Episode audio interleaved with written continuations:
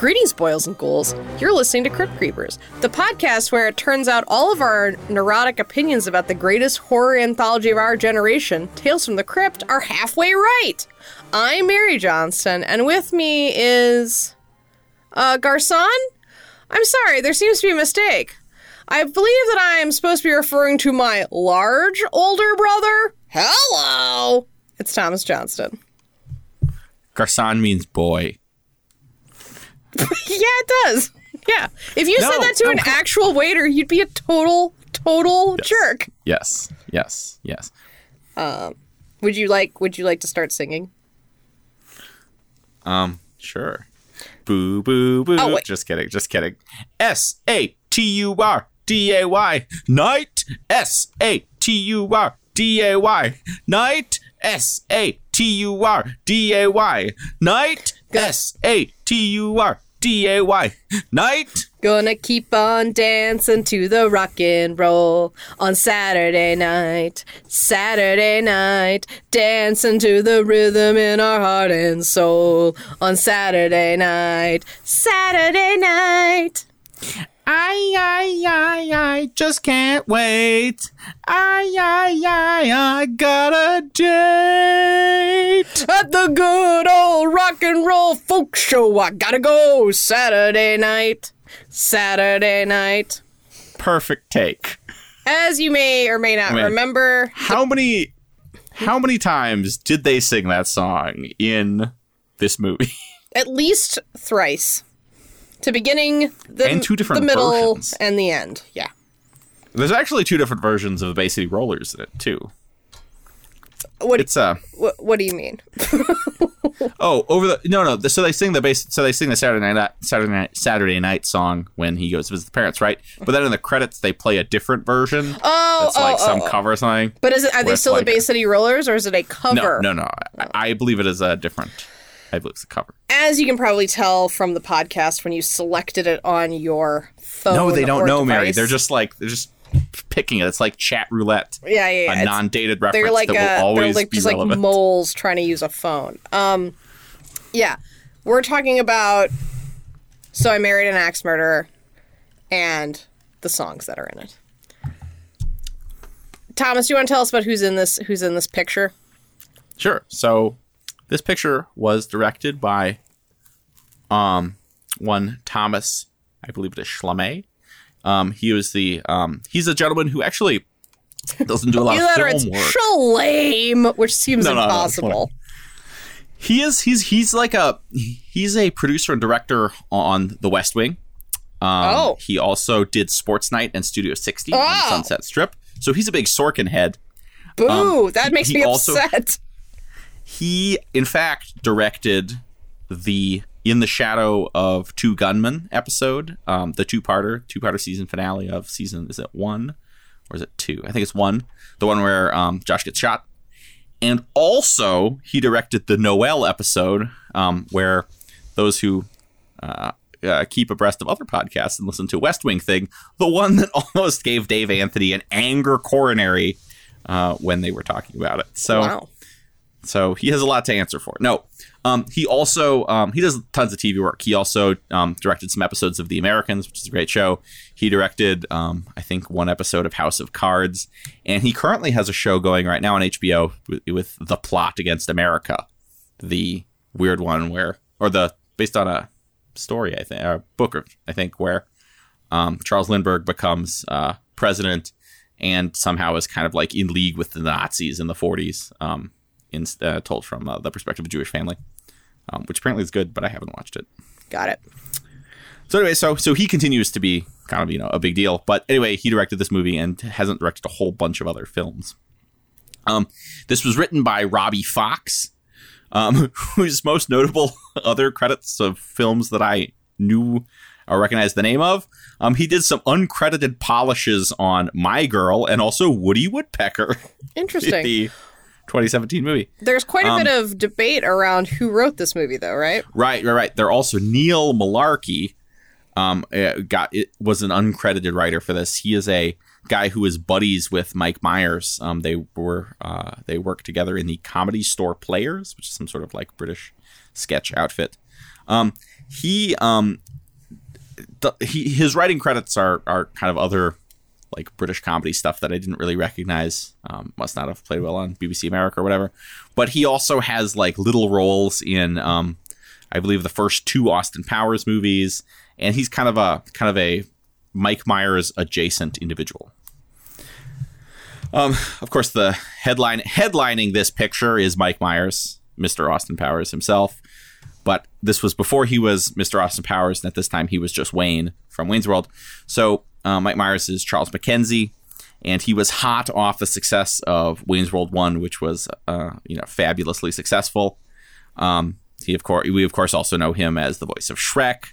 Um, who can forget his turn as Guru Pitka in The Love Guru? Oh, he no. was the cat in Cat in the Hat, which is easily the horniest of the uh, and most sexually inappropriate of the Dr. Seuss adaptations. Ew. Um, Unnecessary. and do you recall?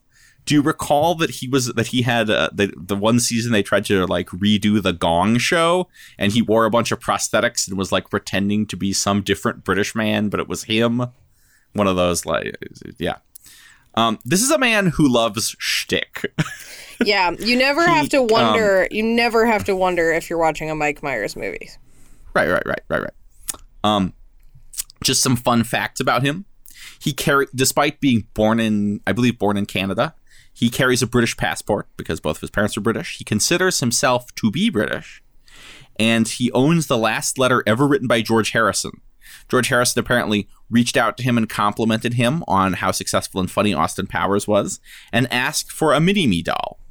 This is a letter that he has framed in his home, and he apparently looks at it every day and considers it a very important uh, piece of his life. That's Um, weird. Don't you think that you could just go to the store and buy a mini me doll? I I don't even know what a mini me doll is, man. I imagine it's like an thing. American Girl doll that is of mini me. Maybe. You think But why exists? do you think? Why would you write to Mike Myers and ask for one? Like, does Yeah, he yeah. own No, it? it is. It does seem to betray the logic of a child, doesn't it? Yeah, it does seem. I don't. I just don't know. Like, would you? Dear Mr. Mike Myers, I thought you did so yeah. Who knows? Maybe it's maybe it's really cool. Um, I have a great quote by Mike Myers. Um, I have quotes for some for a lot of our um, uh, main uh, players here, and he says, "As a people, the English find male partial nudity and cross-dressing to be very funny. It's definitely a color on our palate, and I follow in that tradition." Next up, we have Stuart McKenzie, who is of course Charles Mackenzie, the main character's father, and he is in fact also played by Mike Myers. Did you know this, Mary? Could could you tell? I I could tell. He uh, he apparently spent three and a half hours um, having having appearance changing prosthetics applied every time he. I don't believe that. It seems know, to me like sort of- he looks like Mike Myers wearing a wig with glasses on. I kind of feel like it's just fake, like fake, like fake eyebrows, maybe some like maybe some kind of like forehead work, kind of a kind of a Star Trek alien, and then maybe he like put put some cotton in his mouth, like like people who are doing hack. Um, Don Corleone impressions. Yeah, well, here's my question. Or really, I think maybe this would be helpful for context. You hear about that all the time, like, oh, we had to be in makeup for five hours to do this role, and that's why they Right, couldn't take it sure. off to eat lunch or whatever. Right. Yeah. Yeah. How long does it take makeup normally if you're just trying to look like yourself Oh yeah. film? What a what a good question. What a good like, does it take like an hour? So maybe it took like double? It took yeah yeah yeah. You want to be like it took Mike Myers two and a half hours in makeup to portray himself to be right? Yeah, we don't yeah, really have yeah, like a to be good Charlie McKenzie. we don't have a good basis to understand how long that is. I mean, like it sounds insane to us, obviously, no matter what. Like Sure, three hours sure, of sure. makeup sounds terrible, but like I don't think it's beyond the realm of possibility that it takes like an hour and a half to just get into regular makeup. Sure. Sure. Yeah. Like there's just We have- I mean, it takes like an hour. Like I've gotten my makeup professionally done, and it takes like an hour. brag. Brag. Yeah, yeah. I mean, Brag. pretty big deal. Whatever. No big deal. Kind of a big shot. Um. So anyway. Um. So Harriet Michaels, uh, the the the the uh, Sweet Harriet. Harriet, yes, the the axe murderess um, of the title is portrayed by Nancy Travis, who um, was was who, who was in films and then kind of later on has had a big career in as sort of being like a sitcom mom. Um, she was in Three Men and a Baby. She was she has found recent success with Last Man Standing with Tim Allen, you know, the reactionary uh, right wing uh, uh, family sitcom. Um, she was in Sisterhood of the Traveling Pants. She was on Becker with Ted Danson, who she was also with Three Men and a Baby. Um, and she is on the, uh, I think it's Netflix uh, series, The Kaminsky Method, which pay attention, will come back, listeners. Kind of, we'll come back to this. Um, and her quote is, I wish my real life could be as simple and scripted as it is on television. Oh dear. She also has a great quote where it's something like something on the lines of like, I really like being in sitcoms. It gives me more chance to hang out with my family. And you're like, oh, you're like a normal person. Um, she found love on this set, right? Who's she married to? Who's on? Oh yeah, she she married uh, one of the producers, I think. Yeah. Um, well, which we'll get to those those charming men eventually. Right. So, um, and then um, we have um, Anthony um, uh, LaPaglia, I think is the way you say it, um, who is Tony Giardino. Um, he is, of course, Joe from Empire Records. Um, he was uh, he is uncredited, uh, has an appearance as Al Capone in Road to Perdition. Um, he is one of two actors in this who uh, appeared in Tales from the Crypt. He is in an upcoming episode of season three, um, episode thirteen, Spoiled. And um, if you notice that there's sort of a pattern here, he was actually apparently originally offered the role of Tony Soprano. Um, so he's kind of, he kind of has that sort of like mob tough guy look.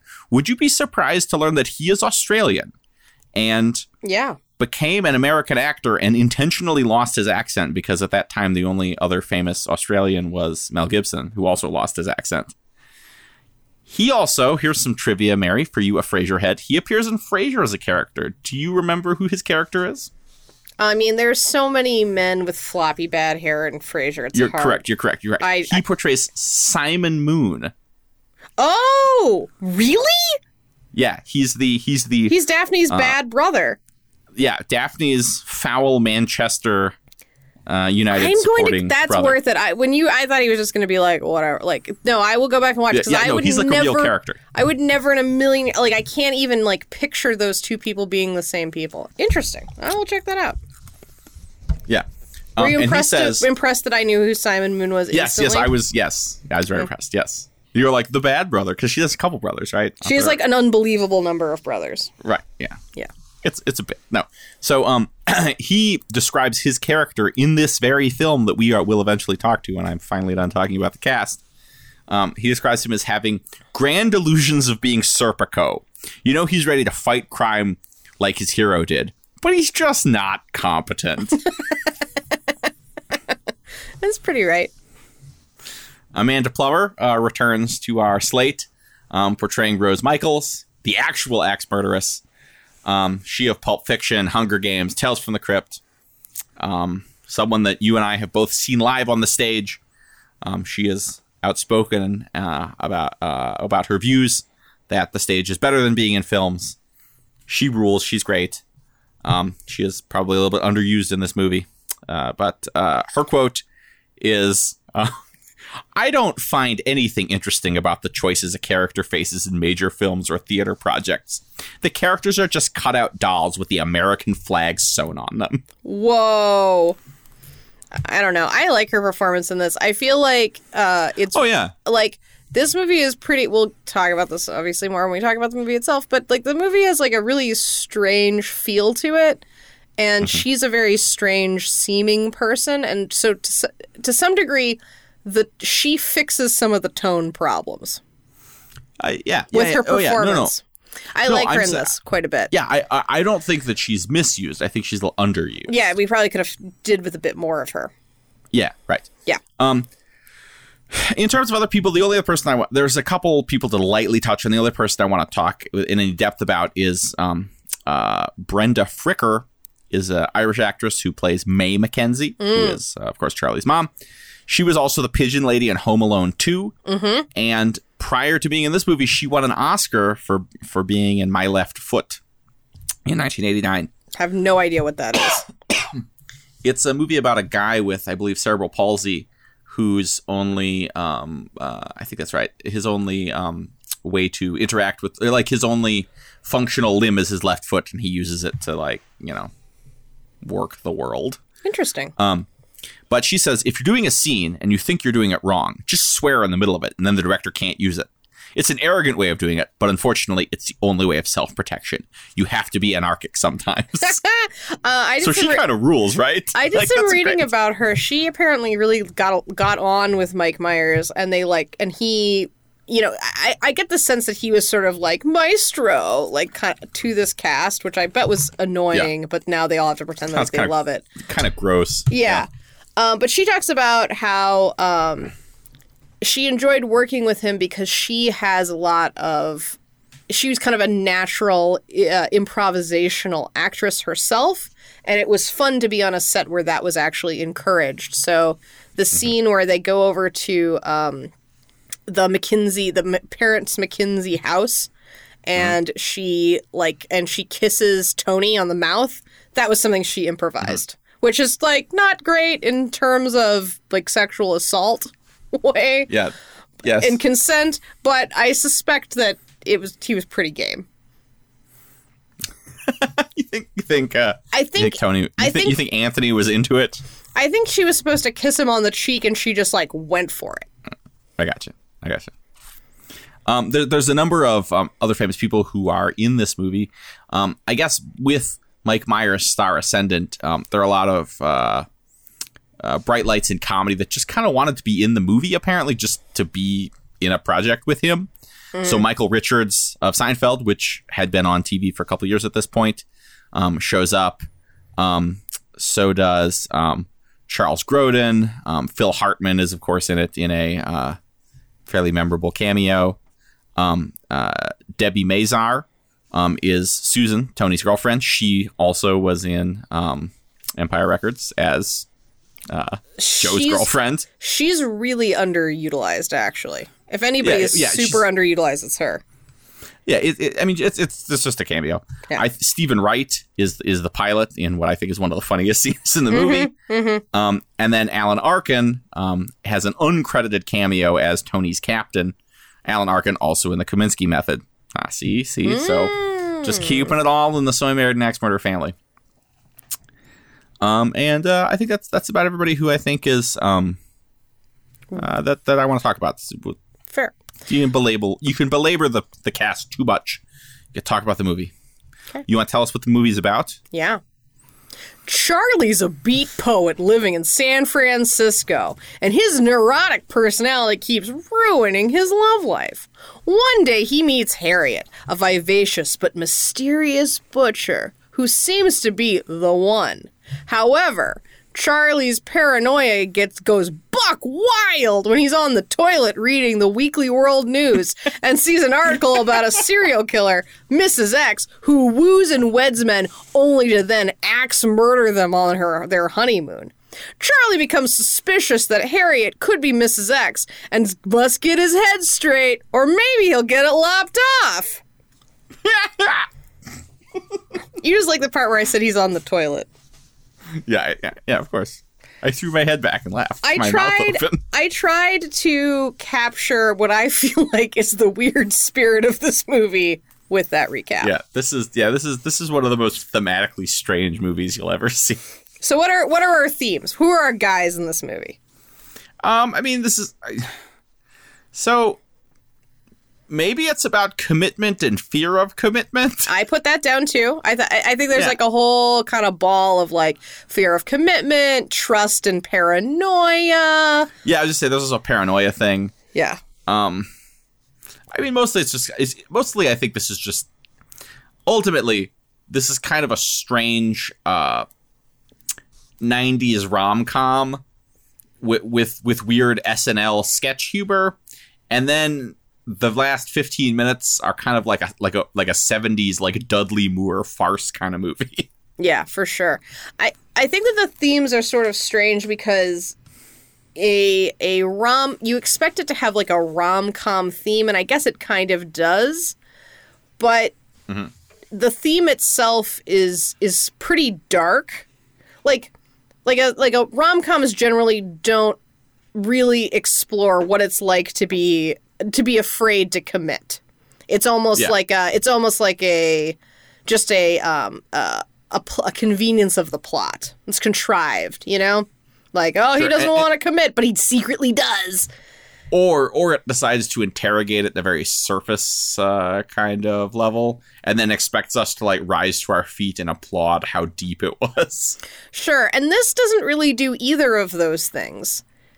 Like No, no, it's yes, we kind of I mean like at the like I feel like at the end he like the way this ends is he realizes that all of um all of Harriet's mysterious behavior is because she has this unhinged sister and she's afraid and she feels like everybody leaves her all the time except her sister and she's afraid she's afraid of getting hurt and he's afraid of being committed so they like do this weird dance where they can't truly be intimate with each other or truthful with each other right but yeah, but but also we, I, I feel like um we're never get we're, until the plot needs it. We don't really ever see Harriet being weird about commitment.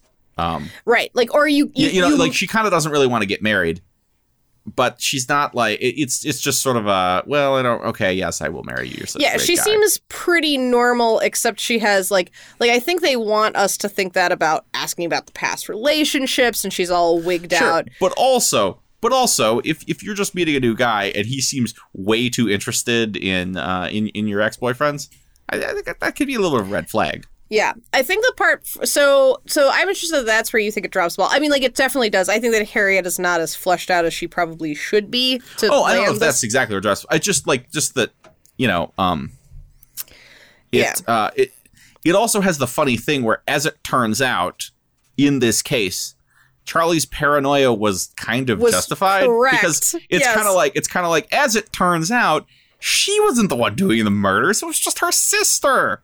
Yeah, she's causing the murders, just not doing them. Yeah, totally. Right. Which is Yeah, it's kind so it's like a weird. That's a weird. That's a. Weird, I don't. Does does anybody learn and grow in this? I mean, I don't know. It tells. It wants us to feel like they do. Yeah, but I no, don't. it absolutely doesn't because it makes it so like actually Charlie was right the whole time, and Right. Also Harriet was right the whole time because he was trying to leave her the whole time because he was paranoid and he's still paranoid and she should still be af- afraid because we know as the audience watching it that his paranoia is not founded. It just so happens in this particular case that he was right. But like Right. the whole first scene where he's talking about how I, I believe we are we, we aren't meant to think that uh, that his first girlfriend who stole his that he mentions who stole his cat or the poor woman who smells like beef soup, um, like those people were I think were meant to believe he's crazy. Like they probably yeah, were yeah, totally supposed to fine, and he self sabotaged the relationship. right, or he's looking for, and, and I feel like the, actually, the, I think the relationship that uh, between Tony and Charlie is actually kind of good. It's a better than average kind of like rom com buddies sort of dynamic. Yeah. And and he basically calls him on his shit a couple times when it comes to this sort of thing. So part of the reason I think that this message is so weird is because it's trying to retrofit a rom com, which typically are not about men either. So that's unusual, right? It's Yeah. weird. It's it's unusual that it's told from the male perspective. So you kind of almost have this opportunity, eh, but it follows the same sort of thing. The like the the traditional gender norm of a rom com is that the woman's afraid of getting hurt and the man is afraid of committing, and like the the ultimate um where those things delta together is like how they meet and then eventually like the mating pair can ascend right because they get over their Sure. they get Right. over whatever right, right. problem they have between them which usually is outside of actually them but somehow fixes their own inner turmoil so this is Yeah, kind no, of it's kind of it, yeah. It's, it's it turns out neither of them is mentally ill. They just didn't read the right partner yet. Right. So it, it has all that same stuff, but it's told from the male point of view, which I think is also sort of strange because I think it kind of betrays how a lot of rom coms aren't drawing like a clear picture. We're just so mm-hmm. used to the same sort of story being told about women that we accept that it's that it's okay. But mm-hmm. like if you flip it, if, if you flip it, you're like, oh, that's really weird, actually. No, like Charlie should go to therapy. Like he doesn't just need a kicky lady to like shake him up. Like Well, and in fact, and in fact, Tony, the secret hero of this movie, at one point tells him he needs to go to therapy. Yeah, totally. I mean, it's sort of I guess I guess you could make the argument that maybe Harriet's like uh, a manic pixie dream girl sort of. Um, or like a Manic Pixie Dream Butcher. Yeah, or I guess I mean, like I but mean actually, when you watch them interact, though, it it, it goes both ways because Charlie also is kind of a manic Oh, pixie he's dream a poet. total nut. Yeah, so it's it's sort of Nadia, I am coming. it's sort of I would say I would say that um this that uh Garden State wishes it was as fun as this movie is. But it's a very Yeah, yeah, si- it's a weirdly similar story. Um Yeah, just sort- Mike sort of. Myers is also kind of a goof, so that's helpful. But Yes. but what's strange about it is so you have that as like the plot, and then the horror I would say is pretty pretty comedic overall. Oh yeah, like how many? Look, think about that final axe murdering sequence on the roof. Yep. There are no less than three, possibly four crotch shots in in in that like seven minute block. Yeah. Yeah, it's like it's very slapsticky and silly, but at the same time, you do have like it is it is it does seem like the the the emotional damage and and and things that they do to each other does seem kind of bad.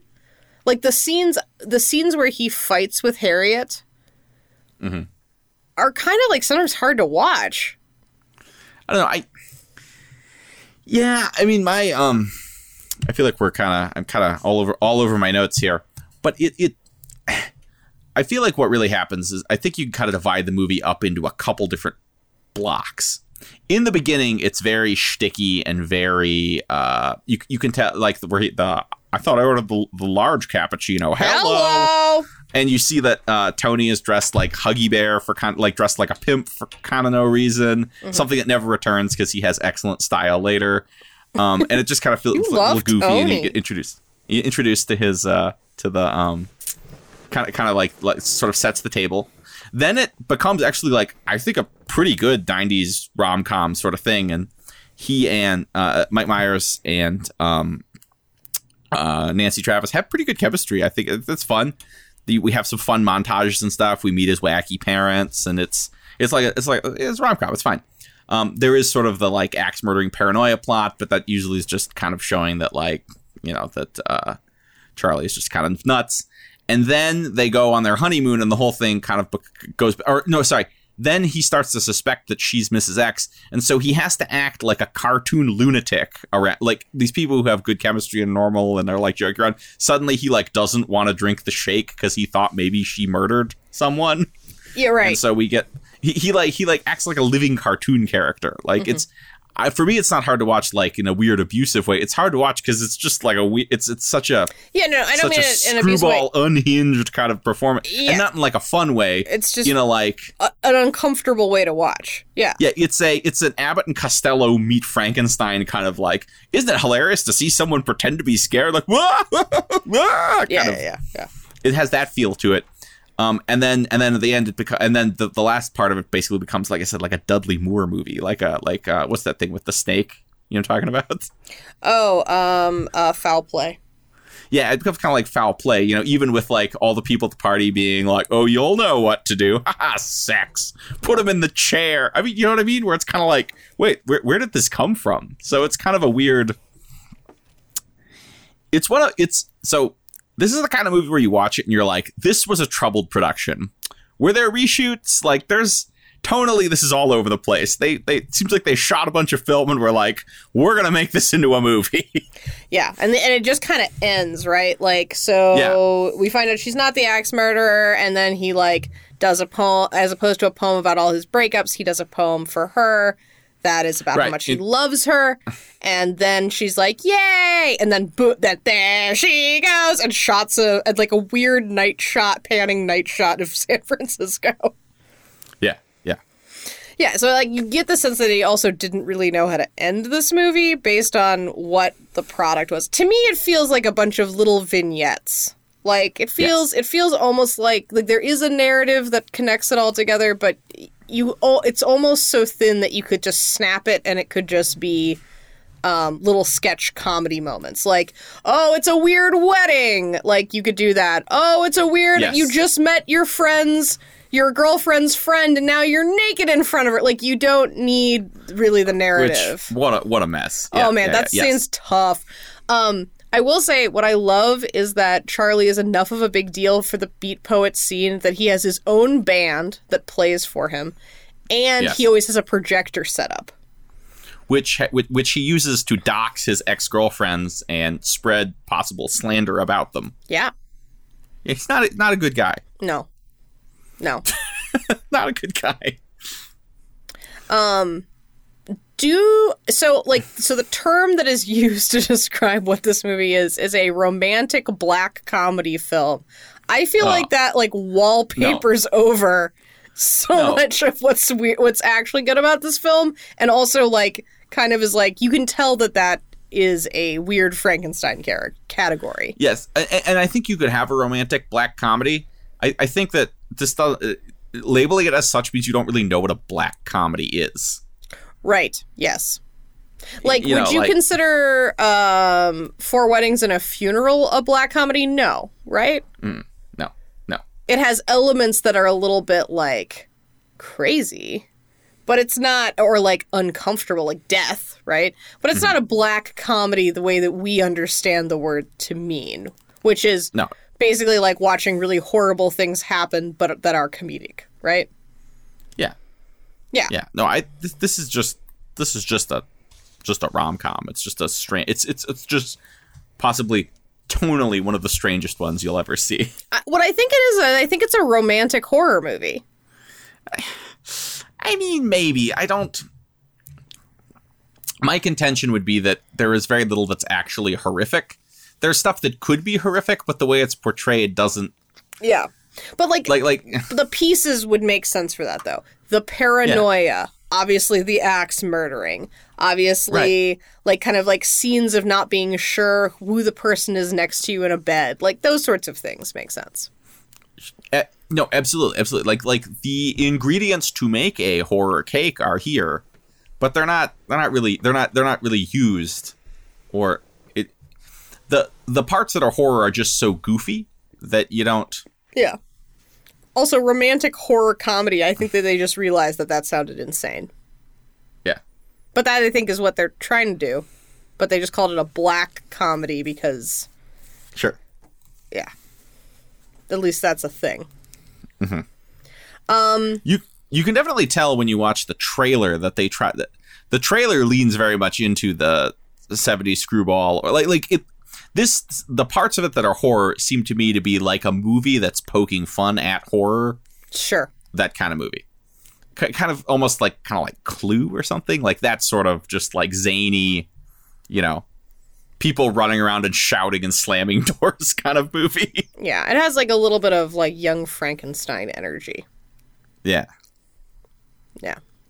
Um I will say though, so like this movie totally is a mess. I don't know if I would care about this movie if it wasn't such a mess. Oh sure. I so I think this is a this is a movie that both you and I watched as kids. Um, strangely, On And Comedy it was fu- Central.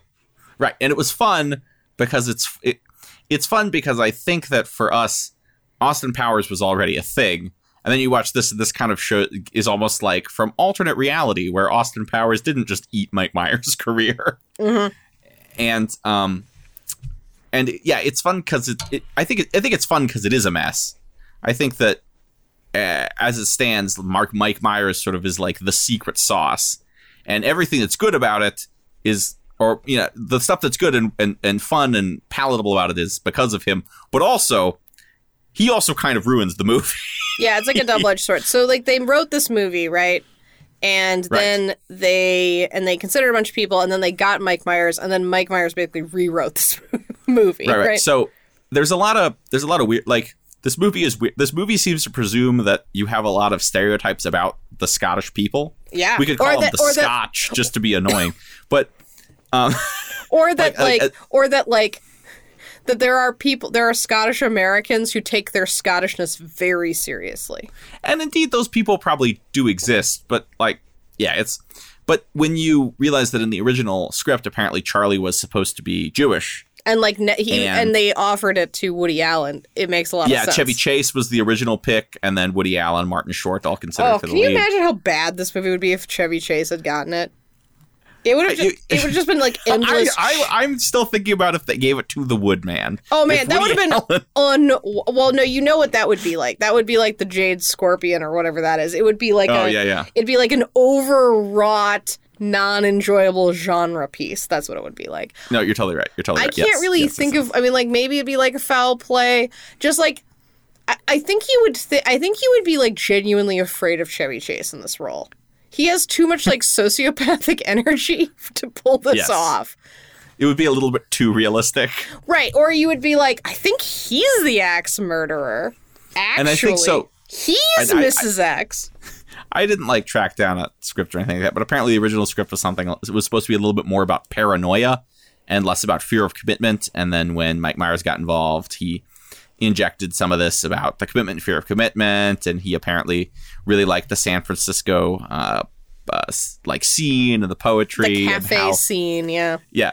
There, there's the, some great quote. I didn't write it down, unfortunately, but he says something on the lines of like, "Yeah, you know, people aren't even going to bars anymore. They're going out for coffee," which is, I think, the sign of having reached a certain age in your life where maybe you aren't going to the bars quite as much as you used to, and you're like, "Yeah, all the cool people are maybe having to slow down with their drinking because they get a little bit too hungover and they just can't can't hang exactly."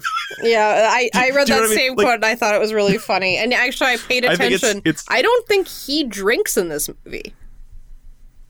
Um, yeah, I mean, but I mean, unless unless you you mean that Stuart drinks. Oh yes, Stuart does drink. No, I don't He- mean he that. definitely- They're they're different people. Stuart definitely drinks. Like you can, um, uh, there's sort of a generational divide. I feel like where you see like old drunk people and then like sober as a judge, smoothie and and cappuccino drinking young people, which is sort of funny. Yeah, yeah, yeah. Yes. But yeah, anyway, so um I think that so so with that in mind, you know, they kind of I think gave Mike Myers like free reign to to riff and cuz he was a big he was a big deal on Saturday Night Live too and He's coming. He's coming there. off Wayne's World. He's hot. He's hot, hot, hot. Right. Yeah. Right, right. And this was a chance supposedly to do some comedy and also do some serious acting, which he does, but not in the way that that normally gets used where you're like doing mostly serious acting and then there's also like funny stuff that happens or something. Yeah, he Instead, didn't pull just off kinda like, a Jim Carrey who's Right, like, right. he's just doing comedy, period. And also he does some serious acting. yeah, yeah, pretty much, pretty much. Or the the comedy is not tailored to the serious acting that he wants to do, nor is the serious acting tailored to his comedy. Yes, yes, yes. Um, I do like. Don't you think? I kind of think his poetry voice is a little bit like the coffee talk voice he does. Yeah, I, I uh, the things that I He gets a little. He gets a little New Yorky when he does it. the jokes that I like the best that he does. I like all the cafe scenes. I also love there has never been a warmer, more soberer crowd than are in that coffee shop. Those people like he gets up there and just crushes it. They love him. And let's just agree. Let's just agree, right? His poems are dog shit. His yeah, they're, they're very bad. They're very, very bad. Um, high production value, low quality poetry. And Yeah. you can say this, Mary, as if I can reveal to our to our audience, as someone who was a part of a slam poetry scene for a while. That is very true. Yeah, which is which I will say slam poetry is like absolutely not as cool as beat poetry, obviously. but I will say that the poems in general were much better than Charlie's. Do you? So I, in my notes at first, at first when I was because it's it's tricky to revisit something from your childhood that you love, but then have to revisit critically and be like, oh, this is a big old mess. Like maybe if I hadn't been a child, you know, like Right. Is- would is this, this would good? this, Is this not capture my imagination the right. same If way? I watched this, if I watched it cold tomorrow, the, would I? You know, the answer is of course no. But that's okay. Yeah, right. But um, in my notes initially, I write something like, uh, "Why can't Charlie just be an architect or uh, like a screenwriter or a novelist or like a normal rom com layabout kind of job?" yeah, archi- but then, architect like- is the perfect job for that. Yeah, or in publishing. They're all in architects Yeah. and publishers. right, right, right. I feel like they're in New York usually. Um, but the uh, but then uh, about midway through it, like where he where he's doing the so Loved. Mm-hmm. I just wrote, it's super great that Charlie is a poet. Also, how great is it that apparently that's his job? Yeah, I think that's what he does for like money. Yeah. But ha- so how does the? I mean, we don't see him like pass the hat around after his. Maybe he's like he maybe he's like the house the coffee shop. he's the Yeah. house beat poet. They have they he, he gets paid like a regular salary, you know. Right. I guess. I guess They supply him with little like, votive candles to blow out. This is exactly like. Um. This is exactly like Louis or any of those or any of the you know subsequent. uh thinly veiled possibly autobiographical things where we discover that all comedians are secretly philosopher kings Mm, you know hmm maybe comedians are our beat poets Oh god. Can you imagine? So, just speculate. This is a knowable thing, but I bet not to either of us at this very moment. Do you think that the San Francisco coffee house scene was ever in any way like what is portrayed here? I well maybe in like the past that this movie is not set in potentially like Jack Kerouac. you mean like like when, Jack, when all these guys are like doing Benzedrine and like smoking jazz cigarettes? Yeah, no, uh, definitely way less sober for sure. I mean, yeah, like, like do do I think that people used to gather in coffee houses to Mary's like, imbibe? Did people drink coffee indoors? no, no, Yes. yes, no. Do I think that people that like a, a enraptured audience gathered to listen to beat poets perform and like and like ooh and ah for their genius? Yeah. Do I think that it was happening in the '90s? No, I do not. it's very weird. Like he even's like a lot of the beat poets used to hang out here, and you're like, oh, that's right. You, you are completely removed from time. But it's also funny because he doesn't. When you when you hear that, you could imagine that they might have done something kind of like uh, Swingers, where he is a um, where he could be like a sort of like self consciously sort of retro guy. Sure. But he definitely is not. He's got like goofy poofy hair, and he wears like Ah. and he wears like a blazer and stuff. Uh, my partner, your brother-in-law, Andrew pointed out that he's got a lopsided butt cut, and it is true. Yeah, for sure. Yes, yes, very much so. A slightly He off-center butt cut, but not off-center enough that it's not a butt cut. It's definitely a butt cut. His hair is somewhere between my middle son's hair and um Kristoff, the reindeer herder from Frozen. Kristoff definitely has a butt cut. It's unfortunate. Yeah. Yes. It's unfortunate. Hmm. Hmm. Uh, you should you should fix your uh, middle child's hair situation if you think it's at all approaching a butt cut. Well, he's he's two. Just part it on the side. I will I will say something though that um occurred to me while watching this, and maybe this is the thing where you look back in time and you just imagine that the past was terrible, but I thought it was actually kind of good that we have a 90s broad comedy set in San Francisco, and I did not detect any homophobic humor. No Yeah, I didn't. gay- I didn't either. I mean, in it. well, Stuart says homophobic things to his own son, but that's not. It's right, yeah, yeah, but uh, yeah, correct, correct. Yeah. But I don't. I I I just thought you know there wasn't there wasn't like some scene in the Castro, you know, kind of. yeah, I yeah, yeah, yeah. We don't have like Kudos a. to them for not. Yep, yep. Um, yeah, for sure. The scene, the scene also with uh with uh, uh Phil Hartman up where he's talking about Oh yeah. Oh yeah. yeah. Ugh. Let's just talk about that. So Phil Hartman, of course, now like a you know a comedy saint and everything, but that scene is that scene is terrible. That scene is I mean, not actually- funny. The only thing that's funny about it is when he's being very, very serious at the beginning, and then he reveals Yes. that people call him Vicky. That is the only funny thing I would Which say. wait, hold on. Is that is that homo? That's not homo. Is that homophobic? that's Oh, not. Homophobic. I would say it's Did like I just did I just give kudos to a movie that then talks about prison bitches? yeah. Uh, Well, the prison bitches thing is definitely bad. Yeah, Um, I guess I'm canceled now. canceled. Uh, no, I don't think the Vicky thing. I, maybe it's like No, a no, little it bit would- misogynistic, but I think it's just anytime it's funny when someone has a name that you didn't expect them to. No, like, no, for sure. For like sure. if his Yes. name was Benny, that would also be funny. Like it's just funny because Vicky is tends to be sort of like a cute little old person name, or like a kind of a like a. You know, it, it's not a name that you right. expect a, tough, weird security guard to have.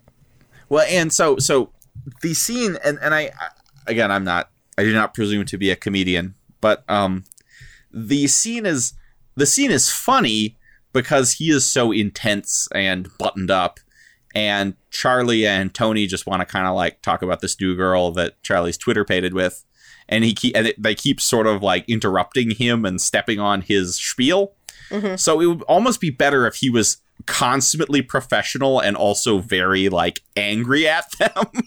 Yeah, he doesn't and, and seem the to. fact that he tells a, a, a weird, gross story that doesn't is isn't part of that. Like it's not funny. Yeah, no, it, it- he's completely. He's almost like he's like superimposed on the movie, and like what he says does not make a dent. I think the joke is supposed to be that he's like clearly so inappropriate and so serious. And that they kind of know him. They're like, "Oh, Vicky, he's great." Like that. Yeah. th- that is the part. Like when he says his name is Vicky, and then they're like, "Oh yeah, Vicky's the best." Like I, that was funny. But then Right. they they have like an interaction about the prison bitch as well, quote unquote. Mm-hmm. But it's like it's like he doesn't even like land in the movie. It's like in a it's like a ethereal to the action of the film in a way Sure. that's distracting and not and and not um I don't know. I, you, why why why did they do it that way? Yeah. I I think maybe this is a movie where maybe too much improvisation happens because um I mean, it's not like- Caddyshack. I feel like Caddyshack is the ultimate of that, where you're like, there is not a plot here.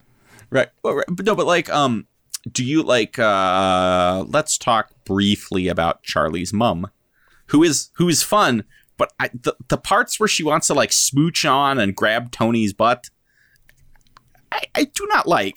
I do not like those parts. No, she's way more fun when she's telling uh, Charlie he's got to pickle up his arse and like, Right. Yeah. Yeah. No. Like you just want and because also um so so but the whole you sexy wee bastard and then later you see, then then after then we then after they leave you get sort of a like a cut to her in the house you could tell she's just kind of like whew like she's a little bit hot and bothered or maybe kind of like still got it yeah, that's Which- funny. But which which is funny but we also just saw her totally maul the guy like it would be way like I think it would be better it was a if the joke is something like Tony is catnip for older women, and what you see is her just be like, "Oh, Tony, thanks for coming." She gives him a little kiss on the cheek, and then later you see that she's like totally swoot, like she just thinks that's the best. Because Um, remember, at the anniversary party, the older woman also wants to dance with Tony. So, like, you know, I mean, yeah, that's funny. yeah, I, it- Yeah, yeah, just, I, I don't know. I don't, like, li- I don't like, I don't like it. I feel similarly about Stuart. To be honest with you, I like Oh, I, I like Yes, the idea of the character of Stuart, but the stuff he generally says, I'm not as into. No, no. Uh, Stuart is too. I, I just wrote Stuart. Do not like. Um, the there is one thing that I do like. His speech at the anniversary, where he talks about May and like some of you were some of you were were there, some of you were weren't born yet, some of you were did.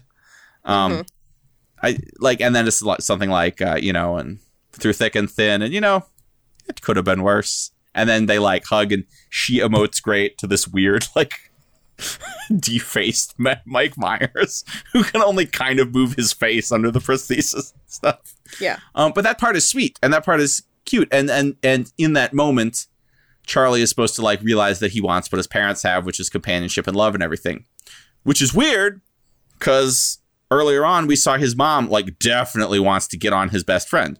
Yeah. Also, Not- Stuart's not- not, terribly nice to May, generally speaking. But he's but he's nicer to her than he is to any other member of his family. He- sidebar: He is supposed to be Charlie's little brother. I, I think so. Although they interact as if they are like our work colleagues that work in separate offices. We're like, oh hi, good to see you. How was your trip? Okay, great, nice. Yeah, like that's no, such a weird interaction. Yeah, all of it. The yeah. So apparently, did you know that that to perform? So they weren't planning on letting Mike Myers like like do a double role. That wasn't. That didn't become Right. his thing. This may be the movie that made him think that this was going to be his thing. I look back, he doesn't do double roles in uh, in uh, the Wayne's World movies. Um, but uh, apparently, he, he, he they they originally were going to cast somebody else as Stuart, and then Mike Myers like apparently like did some did some did some shtick for them, and they were like, "This is the best. You can be Stuart too." Would you be surprised to learn that apparently he drew on experiences with his own father when portraying Stuart? which is like one of those like throwaway like cute actorly things. But then he goes, "Well, Stuart is an unpleasant monster," and it feels really bad. Yeah. I don't know. Who knows? I feel like that's like just what they always say. I don't know. Like Kiss I your like. mom or I'll kick your teeth in. I mean, like, come on.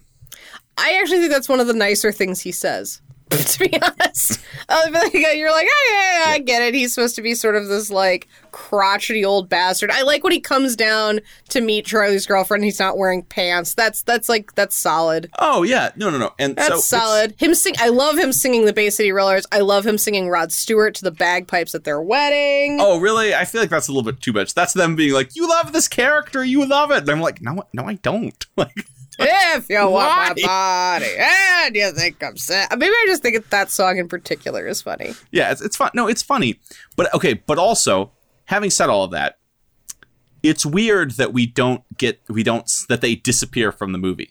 You want Charlie's parents to show up again at the end Yeah, I feel for sure. like. for sure. for like a satisfying end. Like even if they're just kind of there, and the, and you know, it's kind of like mom and dad. You there, know, here you are. You know what bit character is unnecessary entirely into the story, but his joke is so good that I'm into it. Who? Alan Arkin. Oh yeah, no, no. I so I have a whole segment down here where I say, when you think about this movie, uh, is it great? If we didn't see it as kids, would we like it? Is it good because it's weird? Is it weird because it's good? But you know, is it is it Mike Myers? Here's my test. What's the best scene? Mm. hmm I would say Tony and Alan Arkin are the best scenes in the movie. I love Alan Arkin in this movie. Alan Arkin. as the like as like the weird sensitive boss, the part where he goes, I don't actually answer to a commissioner. I I answer to a committee. Some of whom are appointed and some of whom are elected and some of whom rotate. And I love that basically he is like a sensitive 90s boss who happens to be a, a police officer or happens to work in the police department. And he has a sad, frustrated employee who's apparently a reasonably competent undercover cop who kind of wishes he could be a movie cop. And they talk about their feelings, and he decides that he will try to help his employee by pretending to be a movie police police chief. and I also like there's I like a got the commissioner on my ass. There's It's a great. beautiful moment. There's a beautiful moment too at the end where he's like, "That's so much better." And to me, like you could interpret it as that's so much better than when you're sensitive and like normal to me. But I interpret it as he's tried this before, and this is like take two, Oh, yeah, yeah, yeah. which I Part- like even says- more because it's just Yeah, do you like where he says too too many ethnic slurs? Was too with the ethnic slurs too much? he's like, "Oh, they're great, great, great." Yeah, no, I don't know, but like Alan Arkin is actually, and I think a lot of the um, even people I don't especially like, I don't especially care for um, uh, Michael Richards, um, you know, Kramer, Right. but like his scene, his scene is good. I also think the scene with um, the scene with the pilot, the scene with the pilot, I think, is could are- contend as one of the best. Yeah, yeah, no, that's also on my list. Those are amazing. the I, best. I've done it lots of times. Never done it at night. yeah, the best. That's the. Oh, good. I also I also think the beat poetry scenes are very very funny um and Yes, and like yes. Mm-hmm. enjoyable to watch.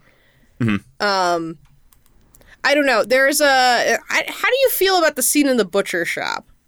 I actually I have him on their list. I think this movie loves a montage. Yeah. and I'm kind of there for it. I, the butcher shop montage. He's Mike Myers is doing a bunch of like shticky stuff. And if you went into a real butcher shop and they like drafted somebody who was like, "Yeah, my dad's a butcher," in the most contrived way possible, of course I'll help you handle meat for the public. And then he's doing all this stuff you you would want to punch him in the in the nose. But I think that montage is good. I think the Punch montage where right we in the kind butt. I think I think the montage where we see them kind of dating and like falling in love and sort of establishing that time, and maybe they're in love or I, who knows, but you know, where they sort of like establish time has passed and he's like helping her pick out clothes and they're you know like uh, I forget, I forget what they're doing. They like are like going on dates and stuff like that. Like th- it does a good job. They do a good job of sort of developing this kind of like fun, jokey warmth between them.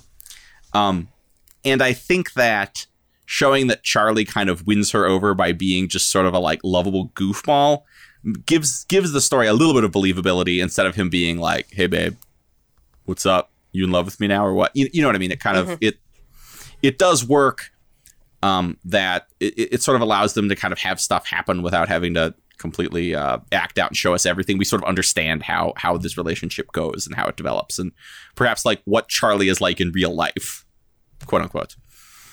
Yeah, I like those scenes too. I do think that they lean too heavily on montages, and maybe that's because the montages are some of the best moments in the film. Yeah.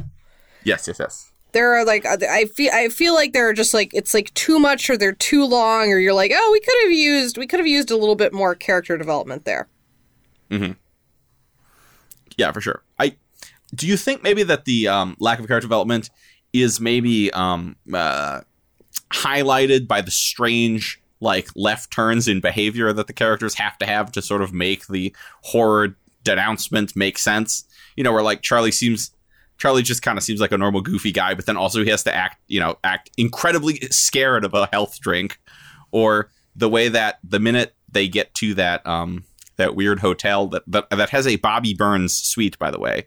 So this hotel that the all the beat poets hang out in also has a Scottish poet themed room. You know, you know, you know that well known Scottish uh, segment of the American populace that likes to plug their Scottishness at all moments. Mm-hmm. Um, but, but but but like she suddenly starts acting all cold and weird, Right. and you know, theoretically because she was, but like she should. I mean, I don't know. It's just. I think it makes the, the the fact that the characters have to act sort of out of character kind of uh, gives away or um sabotages the sort of easy breezy development that they've had so far. It also sort of makes it more pop, like where you start seeing the seams where you're like, oh, this is just like kind of a bunch of sketches all mushed together, like Yeah, yeah, yeah. so that like the characters kind of like twist to fill the plot. Um, Mm-hmm. Another really good scene. I love the scene where Amanda Plummer uh, makes Charlie breakfast. Oh yeah, yeah, yeah. I like that scene a lot. She's great and, and weird. Charlie, um, Charlie doesn't have a lot of luck with showers, does he? No, kind of weird. I do think his. I, I do not love that he that he like like walks down like post coital strut in, in in Harriet's apartment wearing a button up and tidy whities. I know. I said, who would ever do that? yeah, that's not great. Charlie, you need a robe. Yeah, Oh. or just put on your pants. Right. But then he surprises her in the shower, which seems like kind of a it's kind of a weird thing, but it turns out it's Amanda Plummer. I do like that his reaction does seem to be at least kind of the way a normal person Yeah, would react. I thought you were someone else. Oh, God. I'm sorry. I'm sorry. I thought you were someone else. Like to over explain it, but and also clearly be like horrified. Like, and I also like that she doesn't scream. Yeah. Eh, but part of that's because I mean we're supposed to remember then later she does the like I want I, I'll tell her that nothing happened. It's like nothing did happen between us. Right, right. But like, I don't think like it's not like wow. Like that's not. uh It's more of what would happen. I feel like. Yes, yes, yes. Where it's in a sense where it's almost more upsetting for the person doing the Yeah. doing the the barging than the the, bargee. unfortunate peeking. Yeah. Yeah. Yeah. But yeah, no. So the originally, right? Was isn't this right? Originally, Sharon Stone was supposed to uh, play Harriet, but she also wanted to play Rose. Yep. Um, and they weren't having it, and so she walked. Um, that certainly would make the movie. I don't know. I don't, maybe not more interesting. It would put a different, interesting dimension on the movie, um, and would I think up the horror quotient quite a bit if Rose and Harriet are at least physically interchangeable, and if you can develop Rose having a kind of weird, like it's just sort of off and is obsessed with Charlie, um, and then and then you could have some scene where it's like not clear if is it Harriet or Rose that he is interacting with or sleeping with or whatever. That that that Oh, would be really sure. cool. That I would be a, that would be a totally different movie. Yeah. I didn't necess- I didn't necessarily think that maybe. I think that they would style her differently enough such that maybe it's like you wouldn't be able to like exchange them.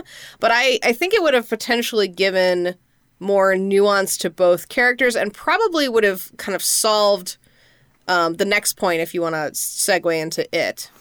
Oh, I, I'd love to, but but I just have a I have a little bit of an ambush question for you. Okay, but like I think So- that, but like to to explore sort of like different sides of womanhood through the eyes of a paranoid man, I think is like Mm-hmm. what we would have ended up with, which would have been cool. Right, yeah, it would have been a different kind of movie. But you know what I mean? They would have to have some scene where they're in the hotel and he's like, Harriet, you, you know you don't understand it's just the crazy and then and then like Harriet, the, then we see like harriet fr- shot from behind or something and she takes her hair down and clearly it's rose you know kind Yeah, of uh yeah, sure. you know that sort of thing you never seen like that no my question is so what if they kept that who would you rather have in the double role would you rather have double nancy travis or double amanda plummer because hear me out Amanda Plummer maybe could have been an awesome kind of like quirky beat romantic lead in this movie. Yeah, I, th- I mean, like, I don't think that. Not, not. She also dis- seems more believable as someone who would own an international butcher shop. um, not to besmirch Nancy Travis's uh, performance of this because I think it is very, very good. Yeah, yeah, it's cute. Um, yeah, she's does a good job. Very good. Like it's very believable. You like her instantly, but also you can sense that there's like something deeper within her, which is important. She doesn't seem like an airhead, even when she's doing things that maybe seem a little airheady. You know? I like it when she's um when uh Mike Myers is like creepily driving past her butcher shop and she's wearing like a like one of those I'm sure there's a Dutch word for it, those little Dutch girl like weird like whoop kind of She's wearing a full-on Dutch girl costume. She's wearing clogs. Yeah, Yeah, and she's like working the the like awnings or something. yeah. She's like opening up the shop for the day and unfurling. and the like he can't help but like SNL it up by being like, "Whoa!" and like looking over his glasses and then looking under his glasses. And Yep. Which also means that, Char- like, this also means that further proof that Charlie is like a little bit too much grown up. Grown up. That means that Charlie's like cruising around probably at like nine o'clock if she's like opening the store, yeah, yeah, for sure. which is funny. Um, he's like He would, he would, he's he would, he's doing what normal people would do, driving to work. But he doesn't have anywhere to be. yeah, Um, he's just enjoying rush hour traffic for no reason. um, but no, of course, of course, you, I don't, I don't know if Nancy Travis could do the role of Rose. So of course, Amanda Plummer. yeah. I'm saying, Amanda Plummer. We, we need a little bit more. I would be interested to see Sharon Stone do this too. I think it would have been great. Could you? ima- Sharon Stone would just eat Mike Myers alive, though. Yeah, you uh, well, you wouldn't be able to believe the best thing that Nancy Travis, or the kindest thing that Nancy Travis does in this performance, is makes it believable at all that like Mike Myers and her are on the same like level, like could date. You do believe it, even though it's obviously absurd. yeah, yeah, yeah. Yeah. Um. So, the basis of this film came up when um, uh, Robert N. Fried and uh, Robbie Fox, the writer, were discussing how, like, we're discussing, we're trying to come up with a new movie to write, and then they started talking about make women. another picture. Yeah. Started talking about women, and they were just like, oh, like most women just appear like they want to destroy us. And so they decided to write a movie about uh, a character who thought his girlfriend was trying to kill him and was kind of right about that. So that seems such really misogynistic, no? Also, that that seems to have almost nothing to do with what this movie actually is about. Well, right, like what it actually turns out to be. yeah, um I do I do think that like they don't shy like maybe just because Charlie is obviously afraid of commitment and sort of paranoid. Um I, I don't think that this movie doesn't contain misogynistic themes. And I don't think you can have a movie where it's like she's a woman but she's a serial killer, so that's different and she's Mrs. X. Like they ne- I don't think they ever call her a serial killer in this, do they? No. No. Uh, I don't think so. Don't think She's so. like a black widow, like all those sorts of Yeah, things. yeah. You're like, no, if this was really real, she'd just be a serial killer. It'd be horrible, but Mhm. like, Yeah. you know. Um, so I, I do think that there is some misogyny in there, but then the weird tone of it kind of doesn't makes it hard to land on how you feel about it, even when it Sure. turns out that her less conventionally attractive sister is the one doing the murders to protect like her beautiful, perfect, free spirited Yeah, that yeah, it feels bad. Yeah. But it's bad. just so I- muddy at the end. I don't think that it like lands that way for me unless I really think about it critically. Right, right. Yes. It Yeah. I um So, yeah, I don't really think Harriet's trying to destroy Charlie. If the point of this is to like return once again to the well of a man who's afraid of commitment, I um wake me up, wake me up when you come up with a better better idea for your movie. Um Yeah. but I, I do think that uh, we keep dancing around this with the with the, with the funny Scottishness, and I think it's only because, of course, what we're saying is that um, when he is originally supposed to be, you know, like Woody Allen and Jewish, we have all kinds of cultural stereotypes about Jewish people, and you know, being neurotic and paranoid is unfortunately one of them. And the crazy family, and like all of a sudden, you're like, oh yeah, all this kind of makes sense if you're doing kind of a like hack comedy, and he's supposed to be like, you know, have a crazy Jewish family, and you know, you know, if that was the case, there'd be like some scene where he talks to his therapist. Mm-hmm, Yeah, it just is kind of it's just sort of like weirdly disjointed. Although maybe that actually saves it. Like if you watch Yeah, it, right, then you'd be no, like, "Oh, this like is that. anti-Semitic and misogynistic." yeah, misogynistic." great. You know, like ev- Yeah. like every Woody Allen movie, oh man. Um. except for Sleeper. I, I do like Sleeper, but Oh, is that that's the one where he wakes up in the future, right? yeah, the ro- And they discover that like cholesterol is good for you or whatever. Yep. Yeah, that, that was pre- that was pretty funny. I, Yeah, I enjoyed like that movie. Um, that that movie's more about sets and costumes than it is about anything Woody Allen brings to the role. But Yeah, but I, so like I, the idea is maybe uh, I mean you, you know right, and, and certainly boy meets girl, boy, boy falls in love with girl. A lot of those traditional stories can have some. uh, How about at least patriarchal overtones in there, in like ipso facto some Sure. misogyny in them. Um, I think they try to kind of get away a little bit from that, where like Harriet is a free spirit, but also she can take care of herself and is sort of um, like an adult person. It's not, you know, like Charlie is the goofy, flighty, manic pixie one more so than she is. right, like she she's- like an she's actual confident job. and she's like in command of her sexuality, like the part. I mean, I don't know. What do you think? Like the thing where he does the like, well, if we kiss on the couch, and we're gonna kiss in the bedroom. And then if we do that, let's trying to not rush into. And she's like, no, I definitely want to have sex. And he's like, me too. So I, I mean, I guess at least on the surface, that feels like kind of a good like. You can tell they were like, yeah, we're gonna hit that '90s. Like people can just, people can just have. It's fine. They can sleep together. People can make love. Um, or am I giving it too much credit? And in fact, what's going on there is um, Charlie is like kind of playing mind games with her, like, I don't wanna, but if you want, I mean, if you say it, if it's your idea, then I'm fine with that. Is it? What do you think? Um, I can see why you would think it both ways. I mean, I think it's sort of like a little bit dated because what she should say is she should be like, if you don't have sex, that's okay. Like, yeah. Yeah, of course. Like, Yeah, of course. like this is this is Wait, are definitely you- wait, pre. are you saying that this movie from 1993 should have had her elicit enthusiastic consent? yeah, I mean, like that's how I kind of view it. So it's like hard to understand, really. I, I mean, I do think the joke is supposed to be that I did think the joke's a little bit misogynistic in that we're supposed to see that Charlie. Like, women never want to have sex. or like that Charlie is sort of like, oh, up in his own head about this, which is weird for a man. But then the fact that she's a modern '90s woman who's like, no, I, I, sure. I have sex. Yeah. Then he's like, oh, great, no, now I'm, I'm not in my Me head too. about it. Me as well. I learned it from Penthouse. Totally. Um, the scene where he's like chasing her up the stairs while his pants fall, I'm like, why? Mike Myers Yeah, yeah. loves himself in tidy whities a little too much. Yeah, yeah, yes. It, I'm just gonna say it. No matter what you, no matter how you feel about Mike Myers, he's kind of like Monty Python without the cleverness. Yeah. It does not surprise me at all that he like loves British comedy and kind of sees himself as like as like a, an Americanized or a Canadianized version of that. Um, Sure. We, we, we also forget how much British, com- or at least you and I probably do, how much British comedy also though is like Mr. Bean, Very and, stupid. Um, the Carry On movies, and uh, I mean, who's that guy who chases the women around while they play like yakety Benny sax? And yeah, and Benny, hit, you know, like it's that too. It's not all. It's not all Edmund Blackadder and uh, you know John Cleese like like making ridiculous faces. I know, and although I bet, I mean, I bet some of that stuff is not. Uh, Blackadder I've watched fairly recently, and I still really enjoy it. Um, I I don't know.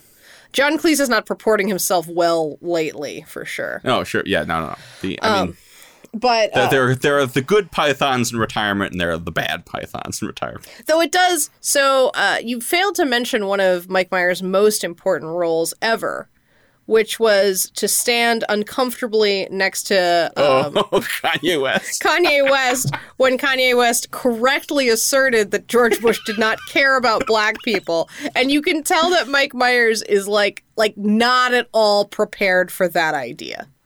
And, for, and to like be there in that moment, in that he decides insanely in that moment to just stick to the script and keep going.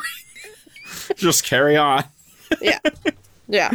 Oh man. I think that his British heroes probably would have purported themselves worse in that situation, but at least would have made a choice. Yeah. Yes. You can see his real Canadian politeness coming out. He's like, well, we'll just keep carrying on and pretend like nothing happened. It's fine. Oh man. Maybe Yes, they won't yes. notice if I act extra normal. So you you want to talk about Ralph? Oh, yeah, we can talk about Ralph. So is the Ralph thing a, a like a gesture towards bisexuality? I don't know. I kind of remembered it being like that, and then I watched it again and I was like, oh, he clearly doesn't think that's true. But like at the beginning, when she's talking, it sounds like she's having like a sex dream. Yep. And then he's like, Ralph, your your your female friend. Because I don't because I didn't right when I thought about it, I didn't really remember that she's very upfront that Ralph was a woman at first. And so then I Yeah, thought I kind of remembered it being I- a I- surprise, but I remember right, it like when being like, oh, her, he's she like, a Ralph's a woman. Yeah, she has Like, I a, remember a it being like girlfriend. I, I just remembered that it was a surprise that she was a woman, and he was surprised that she was still alive. Like that's the point, which I think you're supposed Right. to also see. But uh, now on rewatch, I think that he doesn't believe that Ralph is a woman, and then when he realizes Ralph is a woman, he can't even conceive of the fact that she So would be a bisexual. And so surprised is he that he rushes down while only wearing a towel, which is which again, get a damn robe, Charlie. Charlie, put on some PJs. You're in so. You, she It does is- not it is- live I'm just- alone. I, I don't care how like comfortable you are with your body or how well you know someone. It's probably like never okay to come to come down and meet somebody who's already in the house, who has already been greeted, who doesn't need for you to like let him in or buzz him in while wearing a towel. And it's definitely not a good idea to initiate physical contact with that person. No. Also, Rose lives there too, and in fact, it is Rose's apartment, so it's rude. Right. It's very rude. Like I don't care how how comfortable you are, Charlie. How comfortable is Rose with her boy? Rose with her uh, sister's boyfriend's nudity all over her apartment. She probably doesn't love it. I like it that she he hugs his the towel drops. We get to see Mike Myers' little saggy saggy buttock situation, and then he says, "I'm naked, aren't I?" Uh, that's the Very worst. Very naked. And Harriet laughs like Charlie is a delight. and you're like, nope. If this happened, You're like, you would not know where to look. You'd be like, Jesus, Charlie, what's wrong with you? It would Get be a robe. it would be the worst thing. you would probably break up with that person. Okay, okay, but okay, so fine. So Ralph is her friend. Is Ralph also the murdered? So was she? All, so she has a friend named Ralph who she has dreams about and cries out coitally in her sleep about. Was she also married to Ralph, the murdered plumber? I don't think so. Because she never talks about being in Dallas. yeah. So I just it's I think it's just a red mean- herring. but why it's it's it's like a red herring that doesn't. It can. Oh uh, wait, not- but that doesn't like make sense because then he fi- they, the person who says that they killed Ralph didn't commit the other murders. Right, right, right. So uh, Meh, I think don't the and, and I understand the plot is kind of thin anyway, but yeah, the necessity of trying to like work in all of the very specific Mrs. X murders also is it's a little bit too it's a little bit too much. It's it's we, we don't really need all of that. yeah. Although I do think Michael Richards, who I don't normally care for, does a good job in his little cameo scene. The thing where they're like making weird, weird kind of puns about about Oh yeah, the no, I actually murdered people. that that is easily my favorite thing he's ever done. Easily, yeah, yeah. that cameo is the best, and, and you got like the births and the deaths, like everything about that scene is good. Yeah, it's good. And then I just like I also like he's like, no, no, but but what about his wife? He's like, okay, pal, I get it. It was insensitive. Okay, I'm sorry. I feel bad. I'm a bad guy. And then the and then when he started, he's like, hey, that guy was my ride. Yeah, yeah. All right, Yes. are we ready for our last point? Yes. Is this Mike Myers' best movie? Ooh. Ooh. What's better, if not this? I think Because then, if you rewatch, I mean, I understand that like culturally, yeah, uh, sure. Obviously, Austin Powers is the most successful movie, and it like, and you you can't. It's it's it's it defies belief. It's surreal how popular and successful the Austin Powers movies were. Yeah, but have you watched them at all recently? Yeah, I actually I rewatched all of them in the last year. The It is they unwatchable almost. yes yes I would say the first one is the only one that could even be even pretend to kind of hold up, and even then, Like his sexual harassment of Vanessa is like you cannot. It it ruins the movie. yeah yeah yeah. It's I for me it's not. But I mean I'm not even like watching it being like oh my gosh he Austin Powers is a bad It's guy. no no no. It's not It's- like it's it's, just it's- not funny. Yeah, yeah, yeah. That's the thing. Yeah, and it it it, it is also perhaps a victim of the thing where like you uh, you know you and all your dumb little friends were like doing lines from it on the playground and everything forever. So it so all of that all of that stickiness is kind of ruined. Um, the double role, the uh, Austin and Doctor Evil, is pretty successful in Austin Powers. Um, but the other characters that he plays, like Fat Bastard and Goldmember, are uh, not not very good or funny. I didn't I didn't Um, extend beyond the the first. Oh, well, oh man! So you only watched the good one, but yeah, no, it, Austin Powers is not his best movie. Um, unless you want to like try to get all up your snoot and be like, well, actually, Inglourious Basterds is the best movie. No, no, no, no, no, no. You, yeah, so right, so we got Mike Myers. Get out your I snoot. mean, it's no. I mean, like the, the only either- contenders are this. It, I'm gonna just put it out there. This movie, Yeah. Wayne's World, or Shrek. I think those are the only contenders. percent, hundred percent, and And probably Wayne's- it's Shrek, but I should probably rewatch it. Yeah, yeah, yeah, yeah. Maybe it's Shrek, but even then, like Donkey, it's uh, yeah, it's. I think this probably is. Um, it's my fa- how about this is my my favorite of his movies.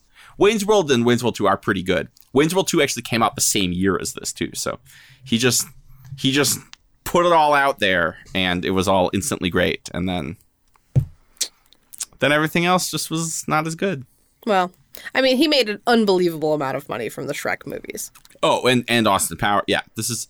I think that, um, this is a good hybrid Myers performance where he's like not totally just doing sketch stuff all the time. Um, It does kind of feel, yeah, it kind of feels. I can see that this is a natural extension of his role that he did in Wayne's World because Wayne's World is not to the same degree that Austin Powers is, not even close. right. But it is kind of Mike Myers is kind of a like a weird flavor of comedian that we don't have so much anymore. In that he's kind of like a a mannered, wacky Jerry Lewis kind of deal. Mm-hmm. Jerry Lewis is an Where- excellent comparison. Yeah, yeah, and so I, I, I, I'm sure that if I dig and think about it, we can come up with modern people who are kind of like that. But we don't really do that anymore. There don't seem to be quite so many comedies where it's kind of like, "Hey, this is a normal situation, but what if there was a crazy guy in the center?" You know, kind of thing. Um, this movie, and I've said this many times, so you you can take a little nap while I say it. This movie does show like an alternate reality where what if Mike Myers didn't immediately get pigeonholed into like the most shtick and prosthetic kind of uh, kind of comedy possible if he had maybe uh, uh, flexed his acting muscles a little bit differently. Um, I think he could have been successful as a sort of like weird, weird, charming, over the top uh, actor. Yeah, no, I mean, like this. This does imply that like you almost could see him as like a John Cusack kind of Yeah, role, so- where he's sort of so- like yeah. an everyman, but he's also like broadly comed. Like John Cusack has a flavor to him for sure. He has a type Sure. of character he can be, but he can explore it in like kind of an a, a there's a wider range of things he can do than you would expect, given that he has such a specific flavor. Yeah. So, what do you think? So, this movie, great movie, or the greatest movie? Um, I really like this movie still, even though it's weird and not kind of a mess. I think it's enjoyable to watch. Uh, it's like the perfect like rainy day on a couch movie kind of thing, where it's just sort of light and but it's like it's captivating enough to keep your attention. You don't have to like this isn't like necessarily background TV, but it's also not terribly challenging. You know. Um, it's not my favorite of those kind of movies, but it is it it it's very solid. So, are you asking for a rating?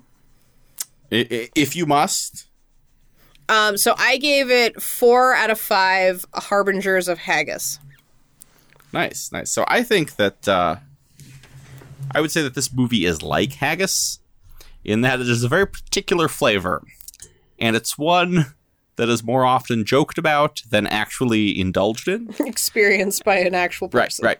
People who like it love it, and uh, I think that uh, for me, I you know having having watched it since I was a kid, I think it's great and I love it. It would probably be hard to defend if if directly attacked because it does have weird warts and everything. But for me personally, I give it five out of five butcher shop montage scenes. Nice. So next time we'll be back to our regularly scheduled programming by returning to an episode of Tales from the Crypt, where this this next one has uh, Malcolm McDowell as a sweet little vampire that doesn't want to hurt a fly in The Reluctant Vampire. Wah, wah. Oh, isn't that sweet? Aw, what a little darling. I bet this will be a one for kids, kid friendly episode. Yeah, you know, like all those times where you're just like, you're like, child, wake up! Hey, hey, I'm watching a, an HBO after dark mo- television show, but it's appropriate for you. Billy, wake up! Put your shoes on. Tales from the Crypt is on. Come on. Yep. Thank you as always for listening to Crypt Creepers. Please check us out on Apple Podcasts, Stitcher, or uh, wherever you listen to podcasts. And while you're there, please subscribe, rate, or maybe even write us a little bit of a review. That'd be lovely. As a treat. We can have a review as a treat. As, as a treat, yeah. You can also find us at outrageousmechanisms.com slash crypt dash creepers, share show notes, and we're finally getting the ball rolling again with our social media. So watch out for fun gifts on Instagram and Twitter. Till next time, kiddies. Charlie had to stay sharp so he could hone in on the details. Even so, he nearly had a terrible accident.